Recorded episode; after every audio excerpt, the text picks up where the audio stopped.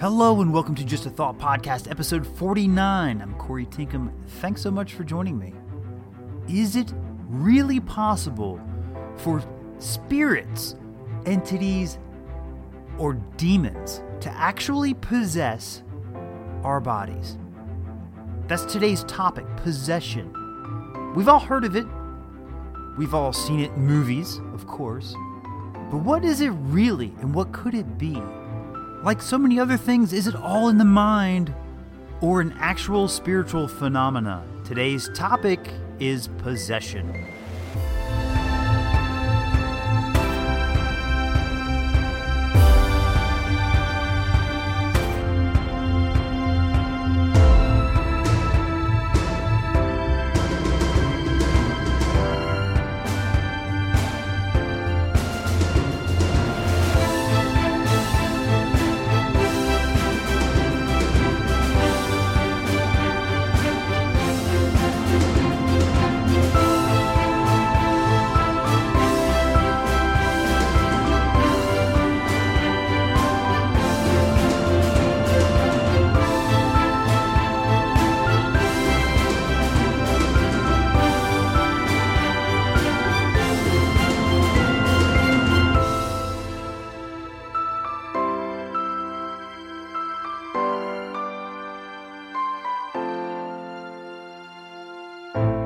Hello again, and thanks so much for joining me. And hello again, again, after a three week pause.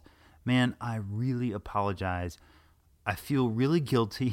It's been kind of crazy again, but I have figured out a way to reschedule my research and my recording, and it's going to make a difference. I will be able to get back to um, an episode a week and I will be able to bank episodes in case something happens with my schedule.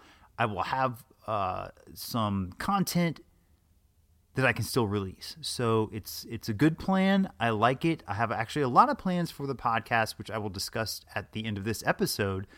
Uh, so yeah, that said, the only difference that you will see on your end is that I will be publishing or posting the episodes on Fridays instead of Thursday and that's it. it. It seems insignificant, but it actually works out with my schedule a lot better if I do it that way. So that's the only major change that you will see, and it should it should improve. And there and going again going back to the weekly episodes. I would also like to take a minute to just a big big thank you to the listeners that have emailed me and left reviews it is amazing. Thank you so much. I, there's not too many reviews. It's a very small podcast. I I'm gonna try and grow it. I'm still toying with the idea of social media and uh, you know like Facebook, but we'll see how it goes. I, I kind of like this word of mouth. You know, tell someone who you think might like the podcast. Tell them about it and you know hopefully they'll give it a listen and, and leave a review. The emails i have gotten have been great uh, great suggestions. In fact today's topic is a listener suggestion possession. And i i neglected to get permission to use her name but if you are listening thank you so much. It is a very interesting topic today possession because it involves so many many many things which we will get into the psychological side of things when it comes to religious belief. Again this the belief keeps coming up in every topic. I, am finding it very fascinating uh, and and and of course the spiritual side of it if it is in, indeed an actual phenomenon then wow it's pretty creepy stuff. This was scary to research. There it's pretty terrifying and and again, like I said in the beginning, in the intro, that you know we've seen this in movies, and many movies are based off of real events that have occurred or are said to have occurred. Now, we all know Hollywood embellishes and changes and exaggerates things. But even still, when you boil it down to the root, to the, to the story these movies are based on, there are a couple. It's terrifying because if indeed this is a real thing, and I mean it's a real event, there's something occurring in, with these people that are that are said to be possessed. Um, something's happening psychologically or spiritually, but it, it is happening, and it's it's pretty. It's it's creepy, terrifying stuff, and we'll get into to a lot of that. And so, where to start? Well, an appropriate place to begin would be the definition of possession itself. And if we go back to good old Merriam Webster, we have the definition of possession is there, there are several, obviously. Uh, the act of having or taking into control. So that, that definitely comes into play. Um, control or occupancy of property without regard to ownership. So that's a different kind of possession that we're talking about. Now, if you search, if you search definition of demonic possession, the freedictionary.com, uh, demonic possession, possession by a demon, sometimes resulting in strange behavior, such as the vomiting of strange objects. And that's it. so you can look on different various uh, religious organizations' websites, and they will have various definitions of demonic possession, and it's pretty much self explanatory. The, the idea of possession is when an evil entity, whether it's a demon or an evil spirit, what have you, depending on uh, which religion is defining it, it boils down to an evil force, demon, entity, what have you, is taking over your body, possessing your body. Now, this is not, and it's made very clear um, in Catholicism, Christianity, and other religions that it's not possessing your soul. Apparently, these entities that are possessing people don't have the ability to take over your soul. However, they can take over your body and and sort of, in a way, become a second personality. the real you is is pushed aside, and in the background of your mind, and the this entity, demon, spirit, whatever it is, is using your body to communicate and interact with the world around us. So that's possession in a nutshell. I, I think we all kind of understand what it is. So I got to thinking what is it really? Is it truly demonic spiritual possession, as we understand that to be? Or is there something happening in the brain psychologically through the power of belief? Or is there something happening involving mental illness? Or is there maybe even some neurological disorder that is causing these events to occur and people to behave in a certain way that we have defined over time, centuries and centuries, as demonic possession. And it's a very, very important question because there are many kinds of mental illnesses that will cause someone to display symptoms of demonic possession according to various religions. What we know about mental illness today is vastly different than what we did 100 years ago, 500 years ago, a thousand years ago. So we're not so quick to jump to an explanation like demonic possession. In fact, the Catholic Church has training for priests that are to be to become exorcists. And one of the, the big parts of training is how to recognize mental illness from actual possession. So the Catholic Church is actually recognizing that, yes, there are obviously certain mental illnesses that could be mistaken and probably have been mistaken in the past for possession. Uh, and it's interesting, I found uh, www.catholic.org has this great article, I'll put it in my episode notes, uh, about how to distinguish between the two and what, what how it's taught in, in the Catholic Church. The article was written several years ago, 2016 to be exact. Uh, there is a priest by the name of Father Cipriano de Meo, and he's been an exorcist since 1952. And he says the key to telling the difference is through a discernment in prayer. Uh, on the part of the exorcist and the possessed, meaning that he will sit down with someone who may be possessed and just begin to pray and watch the person's reaction, essentially, is how it's done. Now, this could take a long time, and it's purposeful, and it's genuine prayer, and there's a chance if, if the person who is potentially possessed reacts to the exorcist in a violent way sometimes or a very standoffish way. And it starts out subtly at first. And this is why he says sometimes it takes a long time. You sit down, you begin to pray, and you pray, and you pray, and you're trying to, this is going to sound crazy, you're trying to break this demon down. So if someone is genuinely possessed by a demon, you're trying to break it down and test its patience. And eventually, you will be able to discern whether this person just has a mental illness or is actually possessed. And I'm, I'm, I'm simplifying it. it. There's a process, but that's essentially the long and short of it. And it's pretty interesting, and I think it's really fascinating, and I think it's great that they are taking mental illness into consideration. But Father de Meo describes the process and how he recognizes the difference.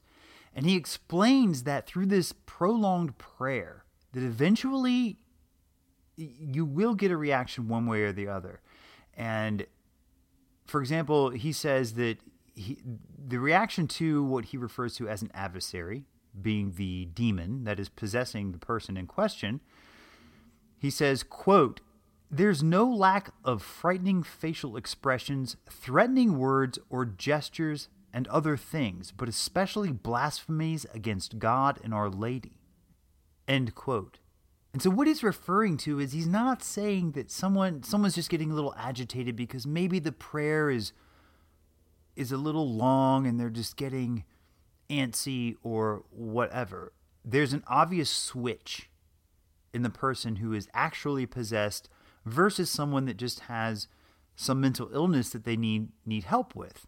Father De Meo goes on to explain that th- this training is very important because psychological illnesses occur far more than possession. However, he claims and says that it's it's really important to know the difference uh, because if it is occurring, if possession is actually taking place, you have to be able to identify it to exorcise it. You can't just take someone who is literally possessed by a demon and send them to counseling or give them medication. It's just simply not going to work. And I find it pretty interesting. So, typically, and even in my research, I found that possession and exorcisms is pretty much a Catholic thing it happens in other religions, but it's a little different. Which, if you think about it, some sometimes the explanation is, well, demons will approach different people in different ways, and that may be. But when it comes to possession and exorcisms, by and large, it really seems like it's a burden to bear for Catholicism compared to other religions. And, you know, it, we've all seen The Exorcist, and the there's a couple other movies we'll talk about a little, a little later that are are along the same lines, and it's you know the, the the priest comes to the house, and you know it's the whole thing, and it's kind of true. It, may be cliche, it may be a stereotype, but it seems like the Catholic faith. It's kind of a a big part of it. I mean, they train priests Father De Meo trains priests to be exorcists and how to recognize actual possession from mental illness. Whereas I didn't read anything about you know, a Baptist minister teaching its congregation how to, you know, it just it, it pales in comparison.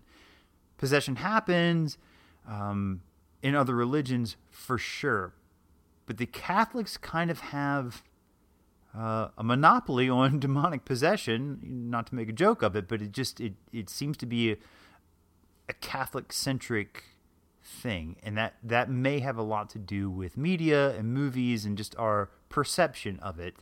Um, it's really a fascinating thing because I think a lot of it comes down to belief, and we'll we'll tackle that uh, towards the end of the podcast.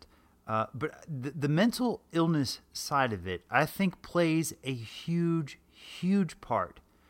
Because before we were able to identify certain disorders, um, they were just written off as possession or, you know, someone's just crazy and they were admitted to an asylum somewhere or given exorcist or exorcism after exorcism to no avail, and you know they were just lost to to the world and given up on, and it's very sad. But now that we know of various conditions that mimic actual possession, we can now differentiate between the two, according to Father DeMeo. I mean, there was a day when someone who was epileptic was considered possessed. And you're not going to fix that with an exorcism. Not going to happen. But now that we have the ability to identify these conditions and eliminate them, if, if this person doesn't have any mental illness that we can discern, any neurological condition, perhaps considering their reaction to the prayer, etc., Maybe they are actually possessed. But the mental illness side of it, I think, plays a huge role because mental illness can also mean play into your belief of things and how you perceive things and how you behave. And all of it gets so muddled up together, it's hard to untangle. For example, if you have someone that has multiple personality disorder, then that could be construed as possession, especially if one of their personalities is violent and speaks with a different voice. And that's a thing that occurs quite often. And dissociative personality disorder, which is similar but could could be misconstrued as possession.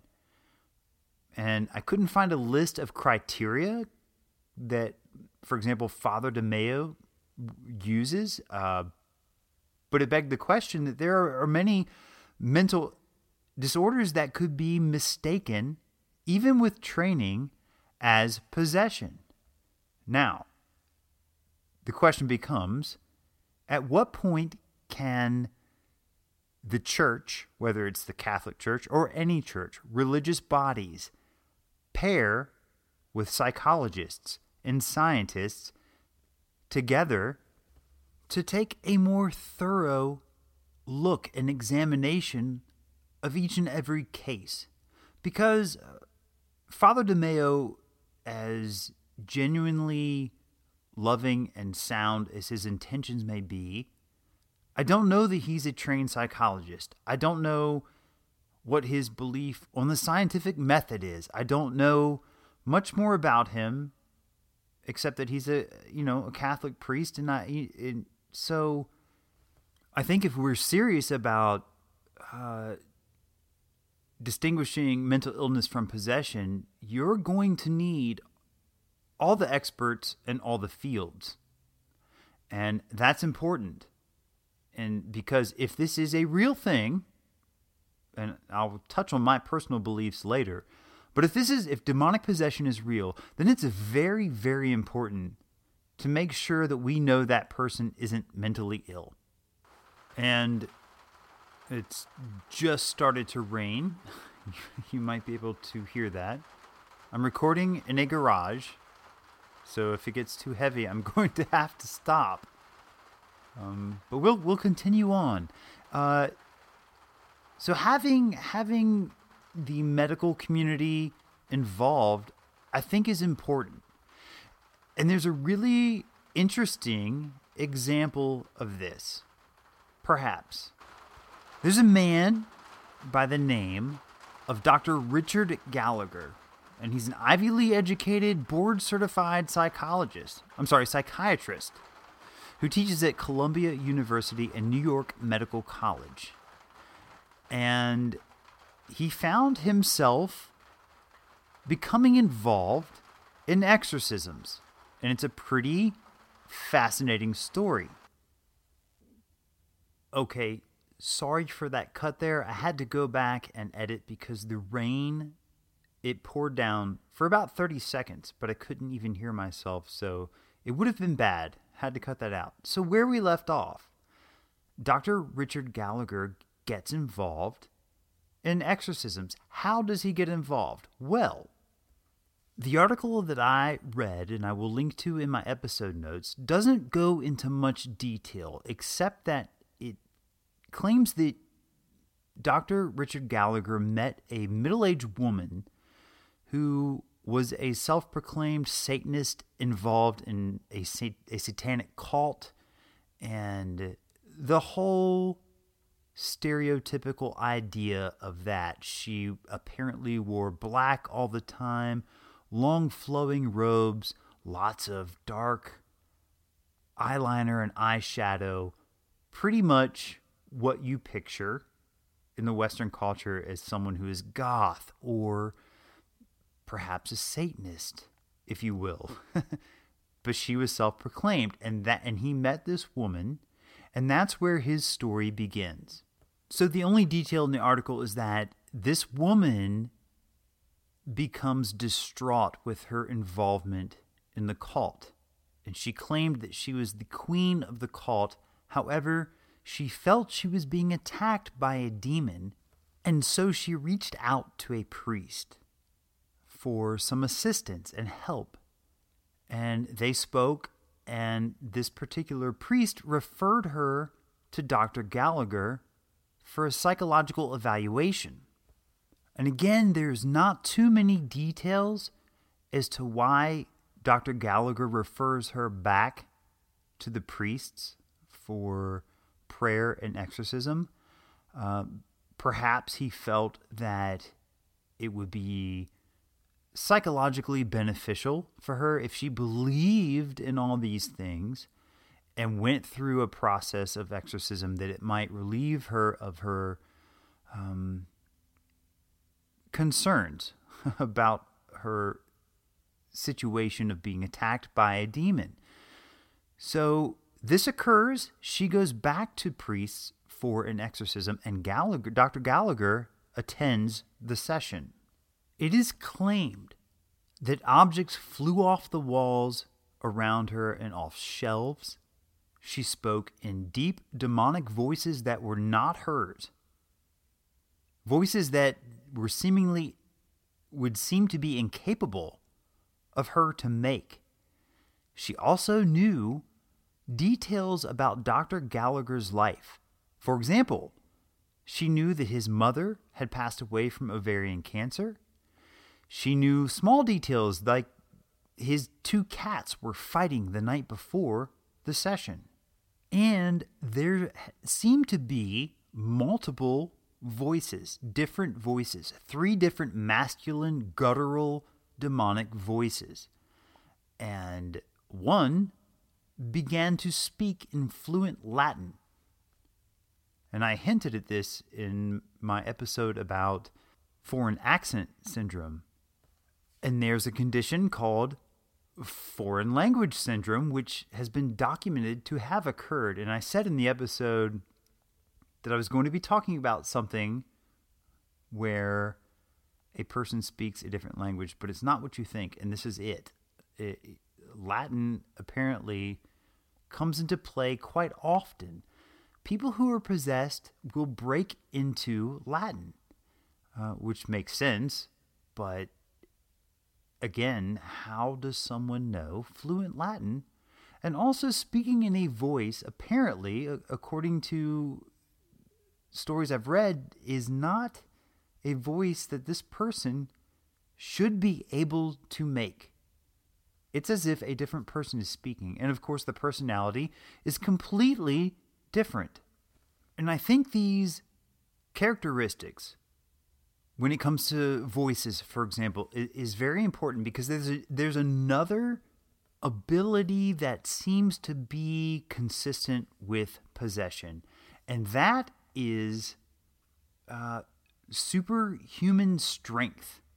People that are emaciated and or or s- small in stature, petite people uh, possess this amazing ability of strength. And Dr. Gallagher talks about this. He he says, quote, there was one woman who was like 90 pounds soaking wet. She threw a Lutheran deacon who was about 200 pounds across the room. That's not psychiatry. That's beyond psychiatry. End quote. So, what is that? Find that fascinating because there are other cases where maybe you've heard of these or read of, of similar incidences where, for example, a mother and her child are in a car accident and the child is pinned underneath the car and she will pick up the car to allow someone to go in and rescue the child. This has happened. Um, I find that interesting because it's often attributed to the strength of angels.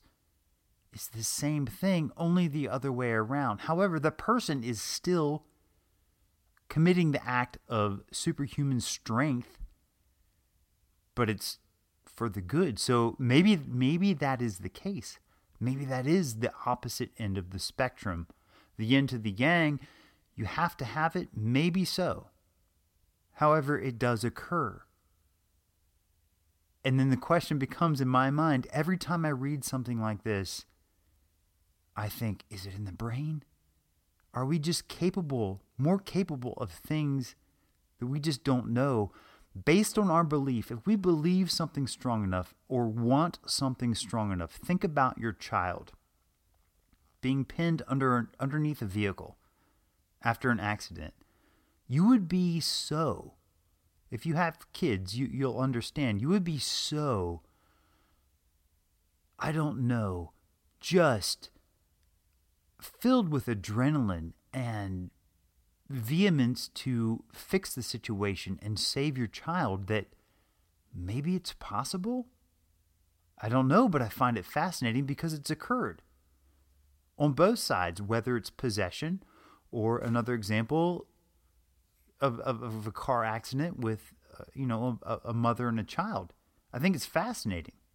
So I suppose my point is is that if, if someone believes that they're the queen of a satanic cult and they believe that they're being attacked by a demon and they go to a priest and the priest sends them to Dr. Gallagher and Dr. Gallagher says, "Well, I think because you believe this so much, it might benefit you to go back to the priest and we'll have an exorcism." Maybe maybe due to some sort of mental illness or whatever the case is, she believed it. And so the exorcism worked. And these demons in her mind that she believed in came out. And it, she was able to possess this superhuman strength. Now, that begs the question how are objects thrown off shelves and moved? Well, that's telekinesis. I did an episode on telekinesis, and I believe that perhaps it's possible. We don't know why. There are plenty, plenty of cases of telekinesis. A lot of times, poltergeist cases, for example, occur around teenagers there's something about their energy and their brain. It could be 100% a brain thing, something we don't understand. I don't know, but there's these consistencies that that come into play. And I find it interesting that this power of belief keeps coming up in every topic. And I'm not going to stray. I'm going to really try not to stray. But it really seems to play a part because it, it's in everything.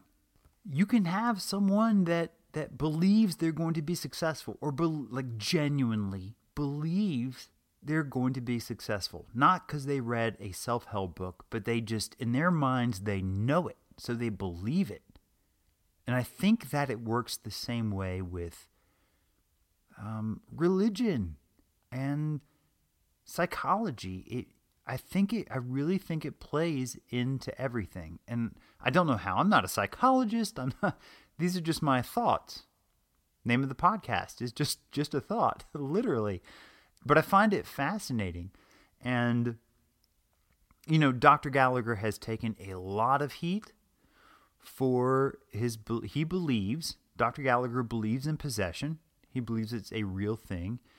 He's kind of the go to guy for many priests during exorcisms.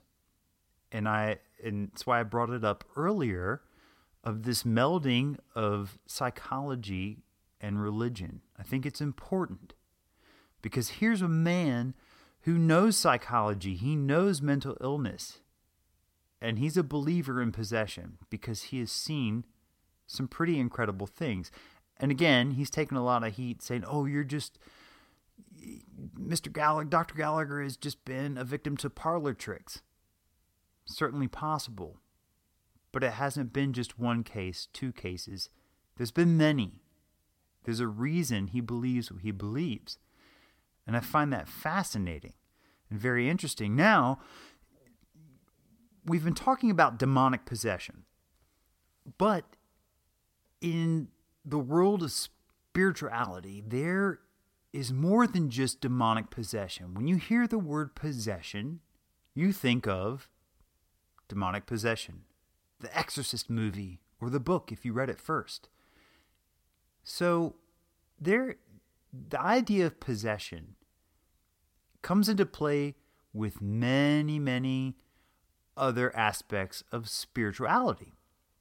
And as I was reading about possession, of course, I started out with demonic possession, because that's what we all think of. But if you listen to other episodes of this podcast or any sort of paranormal or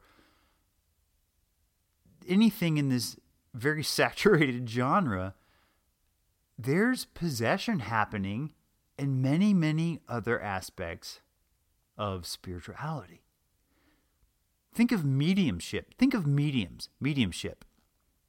And that's you know that's when a medium is able to summon a spirit into them and they speak in a different voice and they talk a different way and they have details about your life and half the time I believe it's cold reading. Actually, probably 95% of the time it's cold reading and it is a parlor trick.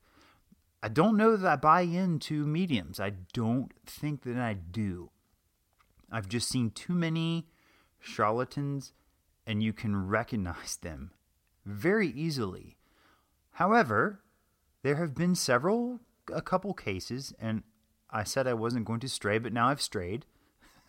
I try to keep it conversational, so I'm going on and on. I don't have anything to link to or cite, but there there are plenty of mediums out there that will summon your loved one who passed away six months ago, and you're very grief stricken, and you can go into their parlor or whatever for their little parlor trick, and they will say, "Oh, I see someone behind you." You know, you know the drill. You know how it works. But if you're grieving, people when they gr- they want closure. They want to know everything is okay. And you have these people that will just, they're vultures. They come in and they hone in on that. And the interesting thing is, is that some of them actually believe they have this ability. They have the ability of, of mediumship and psychic ability, but they don't. They're just cold reading. And I won't go into cold reading because I could go on for hours about that. Look it up. It's you could do it. easily. If you look up cold reading, I challenge you, and I would love email results. Look up cold reading, go to a friend, and do it. Really do it. You'll be surprised how easy it is. And think about someone who has done this for a decade and they get so good at doing it. There was a woman, I'm straying, I'm just going to do it. She, oh gosh, I cannot remember her name. She's got really short blonde hair, like a pixie haircut, and she claims that she can summon all these spirits. And she literally steps into like this cloak closet and they strap her hands to the chair and they do all this stuff and they close the doors and they turn all the lights off and everybody sings. It was re- very weird. I'll see I'll see if I can find the link. it's comical and they chant and they hear voices. She's speaking in these voices and they open the the doors at the end of the session and her her wrists are undone and she's free and, and it's it's the oldest parlor trick in the book literally and people still believe it.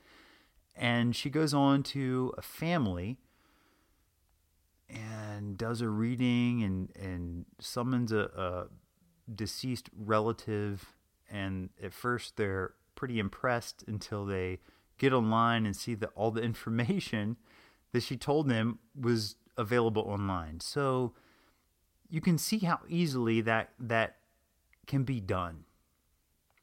So that's not possession. That's just a charlatan.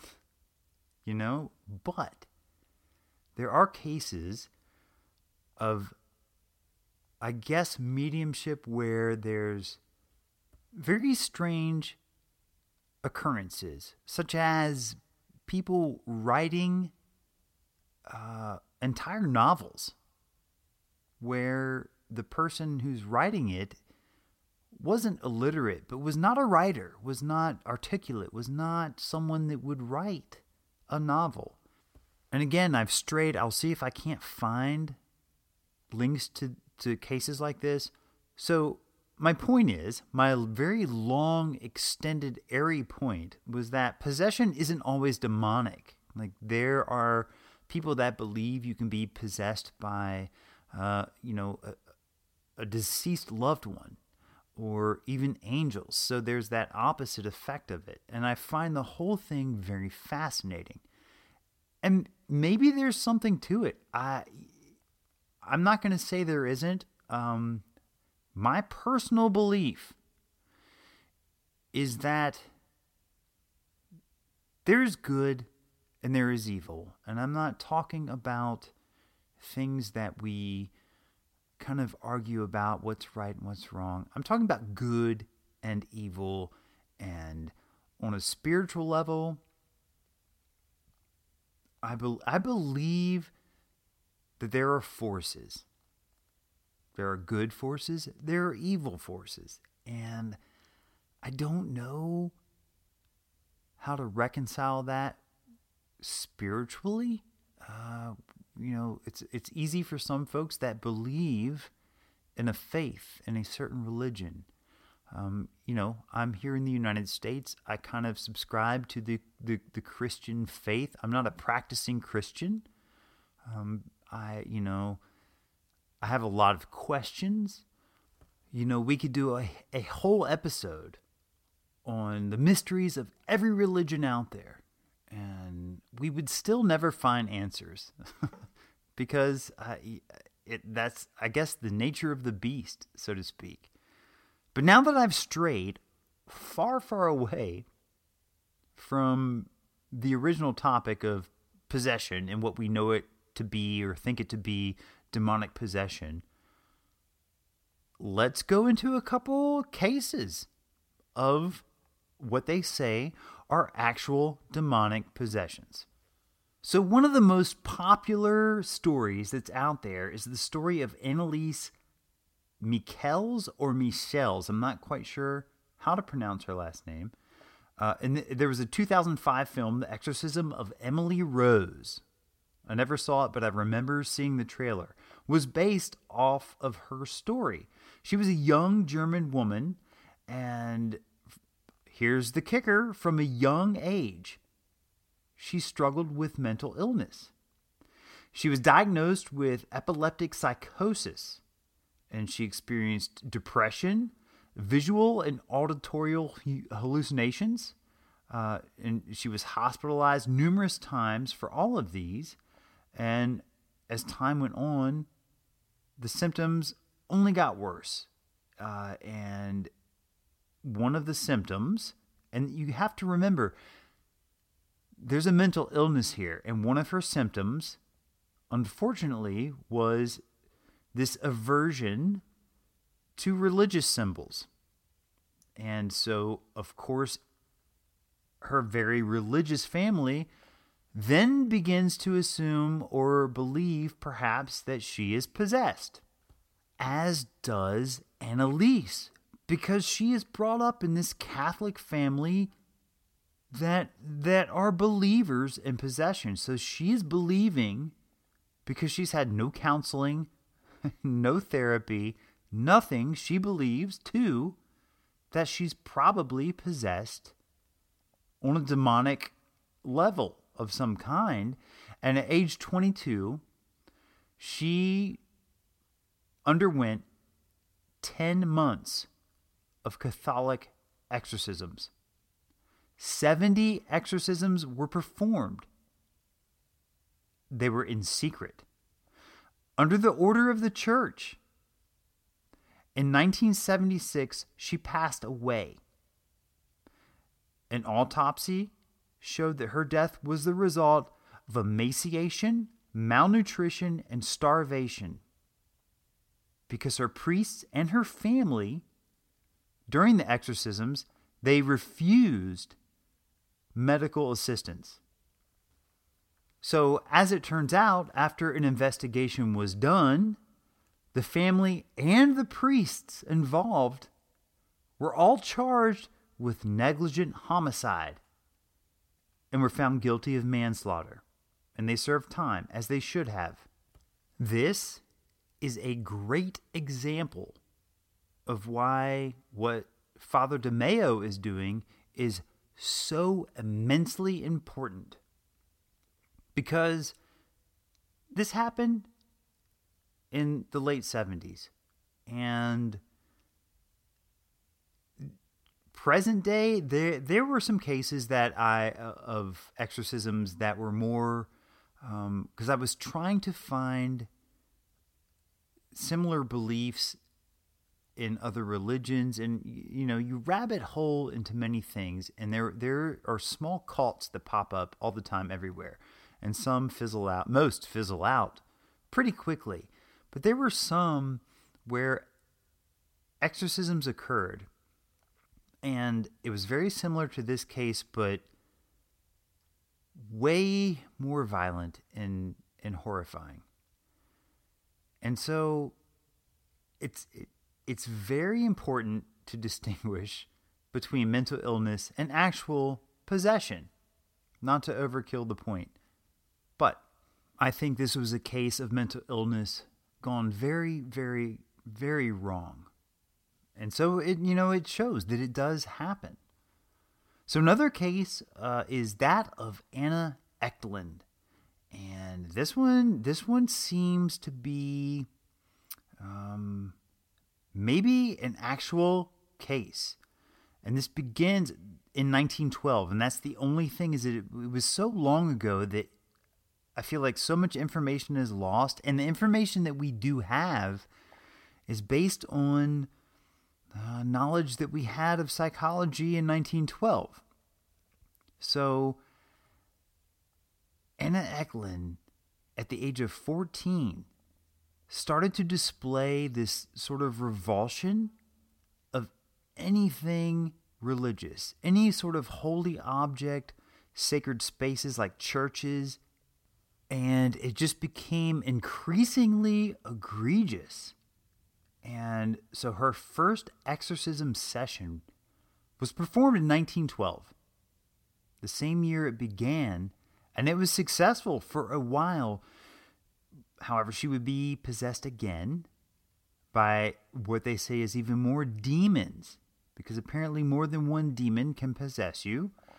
In 1928, her second exorcism, there was three sessions, and they were held in a convent in Earling, Iowa. And apparently, it was a very grueling three sessions, and it resulted in the deterioration of her body. Uh, they say the demons were eventually exorcised, and Ecklund went on to live her life. And she apparently had what was referred to as more other milder possessions, but went on to live a relatively normal life. So I don't know what a more mild possession is. I mean, these are these articles are kind of vague, but I find it interesting, uh, pretty fascinating because that one seems to be there's something to it because she was so young when it began. She was 14 years old, and it was very focused on religion, holy spaces, religious uh, symbols and relics, things of that nature. So there was it was very religious focused. And so there was, I feel like there was definitely something there. So the last case I'll talk about, uh, because I, f- I feel like it's pretty relevant, is that of Roland Doe. And Roland Doe, uh, he, he was 13 years old when his, his aunt passed away, and he turned to a Ouija board to try and communicate with her after her passing. They say that's when he invited accidentally, unintentionally, this strange presence into his life. And it is said that his, his family started to notice weird things occurring around him, such as odd noises, even furniture moving by himself, and probably most strangely, objects levitating when he was around.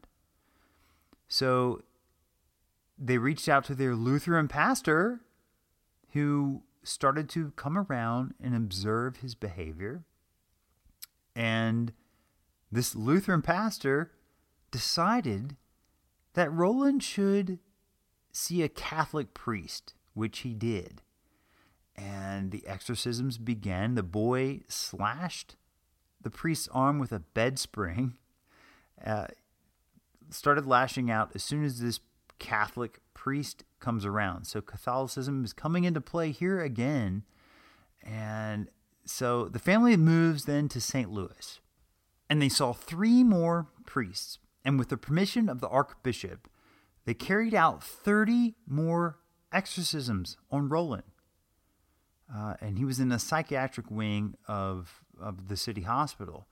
But weird things occurred. There were there were words written on his skin. He spoke in these again, these these deep demonic voices, and again this extreme superhuman strength were witnessed. Um, it's it's very very strange, but eventually he is freed from all all these demons and in these possessions. And when he came out of it, he had zero memory of any of it, no recollection of any of these occurrences.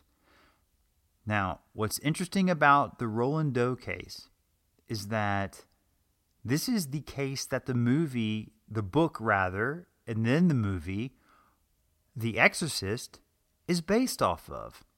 And this is a great illustration of how Hollywood changes things because the main character, the possessed character in the film The Exorcist, is a young girl. And there's all these crazy uh, occurrences the head spinning around the we've all seen it. Not at all what this case was. Some similarities but not near the dramatic uh, case of possession that actually occurred and there you have it possession to me is real something's happening which is what I often say with these podcasts is something is happening. or he wouldn't be talking about it. It wouldn't be debated, it wouldn't be argued about. Something's happening, so let's figure it out. Whether it's demonic possession, I think evil forces exist, as I said earlier, or whether it's psychological, but something's occurring. And I I find it fascinating. And hey, that's all I've got for this one. Thanks for sticking around. Tune in next week. We're going to be talking about curses. Kind of related to this in a, in a similar way as far as belief. Again, that comes into play. I'm almost getting tired of saying the word. Going to be talking about curses. Uh, there's a lot of history behind curses, there's a lot of belief behind curses. So come on back next week and we'll talk about curses. Thank you so much for joining me. I really appreciate it. And let me know your thoughts uh, on these topics. And if you have any topic suggestions, I would love to hear them. Podcast, jat at gmail.com. Thanks again. And as always, be well.